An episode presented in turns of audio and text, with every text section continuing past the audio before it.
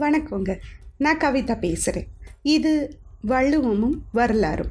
ஒரு திருக்குறளை எடுத்துக்கிட்டு அதை வரலாற்றில் நடந்த ஒரு நிகழ்வோட பொருத்தி கதையாக நான் உங்களுக்கு சொல்ல போகிறேன் வள்ளுவமும் வரலாறும் எபிசோட் நம்பர் ஒன் புணர்ச்சி பழகுதல் வேண்டா உணர்ச்சிதன் நட்பாங்கிழமை தரும். புணர்ச்சி பழகுதல் வேண்டா உணர்ச்சி தன் நட்பாங்கிழமை தரும். இதோட பொருள் நட்பு ஏற்படுறதுக்கு ஒருத்தரோட ஒருத்தர் பார்த்து பேசி பழகி இருக்க வேண்டியதில்லை. ரெண்டு பேர்கிட்டையும் உள்ள ஒத்த உணர்ச்சிகளே நட்புங்கிற உரிமையை தந்துடும் அப்படிங்கிறது. சரி இதுக்கு எடுத்துக்காட்டா வரலாற்றில் எனக்கு ஞாபகம் வர்றது கோப்பெருஞ்சோழன் பிசிராந்தையார் நட்பு. கோப்பெருஞ்சோழன் சங்க காலத்து சோழ மன்னர்களில் ஒருத்தர் புகழ்பெற்ற மன்னர் அற வழியில் நடக்கிறவர். அவர் பிசிராந்தையார் அப்படின்னு ஒரு புலவரை பற்றி கேள்விப்படுறார். இவருக்கும் அவருக்கும் நட்பு வளருது. எப்படின்னா இவங்க ஒருத்தர் ஒருத்தர் பார்த்துக்கிட்டதே கிடையாது. இவர் சோழ நாட்டில் இருக்கார் பிசிராந்தையார் பாண்டிய நாட்டில் உள்ள ஒரு புலவர். ரெண்டு பேரும் கேள்விப்பட்டதை வச்சு ஓலைகள் மூலம் நட்பை வளர்த்துக்கிறாங்க. கோப்பெருஞ்சோழனுக்கு நலங்கிள்ளி நெடுங்கிள்ளின்னு ரெண்டு மகன்கள் இருக்காங்க.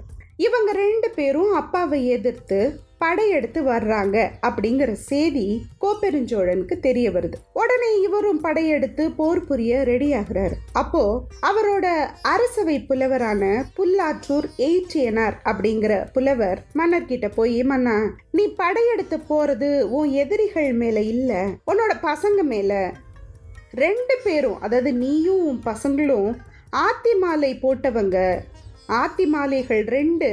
சண்டை போட்டு எது தோத்தாலும் அந்த கெட்ட பேர் ஆத்தி மாலைக்கு தானே வரும் சோழ குலத்துக்கு தானே வரும். அதனால இதை நிறுத்து அப்படின்னு சொல்லி அறிவுரை சொல்லி நல்வழிப்படுத்துறாரு. இதை பார்த்தா உன் எதிரிகள் உன்னை பார்த்து சிரிப்பாங்க அப்படியெல்லாம் சொல்றாரு. இதை கேட்ட சோழனும் மனந்திருந்தி தன்னோட பசங்களான நலங்கிள்ளி நெடுங்கிள்ளிக்கு நாட்டை பிரிச்சு கொடுத்துட்டு தான் வடக்கிருந்து உயிர் விடுறது அப்படின்னு கோப்பெருஞ்சோழன் முடிவெடுக்கிறார். பின்னாடி இந்த நலங்கிள்ளி நெடுங்கிள்ளிக்குள்ளேயே சண்டை வந்து நெடுங்கிள்ளி அந்த போர்ல இறந்து போக அந்த இடம் சனீஸ்வரன் கோயிலா இப்போ இருக்கு. ஏன்னா நெடுங்கிள்ளிய மக்கள் ஏழரை நாட்டு சனியா நினைச்சாங்களாம். அதெல்லாம் வரலாறு. பின்னாடி வந்த வரலாறு. நான் சொல்ல வந்தது அது இல்லை. கோப்பெருஞ்சோழன் வடக்கிருந்து உயிர் விடணும் அப்படின்னு முடிவுக்கு வர்றாரு. அப்போ அவருக்கான நிலத்தை தேர்ந்தெடுத்து அவர் கூட அரசவையில் இருக்க பல பேர் கலந்துக்கிறாங்க. வடக்கிருந்து உயிர் விடுறது அப்படின்னு முடிவு பண்றாங்க. அவங்களுக்கான இடம் ஒதுக்கப்படும் போது கோப்பெருஞ்சோழன் சொல்றாரு எனக்கு பக்கத்துல என் நண்பன் பிசிராந்தையனுக்கு இடம் ஒதுக்குங்க அப்படின்னு கேக்குறாரு. அப்போ அங்க இருந்தவங்கெல்லாம் ஆச்சரியப்படுறாங்க. பிசிராந்தையார் பாண்டிய நாட்டில் இருக்காரு. ஃபோன் பண்ணி கூப்பிடக்கூடிய வசதிகளும் அந்த காலத்தில் கிடையாது. அப்படின்னு இருக்கும்போது எப்படி இது சாத்தியம் அப்படின்னு கேட்கும்போது சோழன் சொல்றாரு இல்லை என் நண்பன் வருவான் கண்டிப்பாக வருவான் அப்படின்னு சொல்கிறாரு அந்த வடக்கு இருக்க வேண்டிய நாளும் வருது.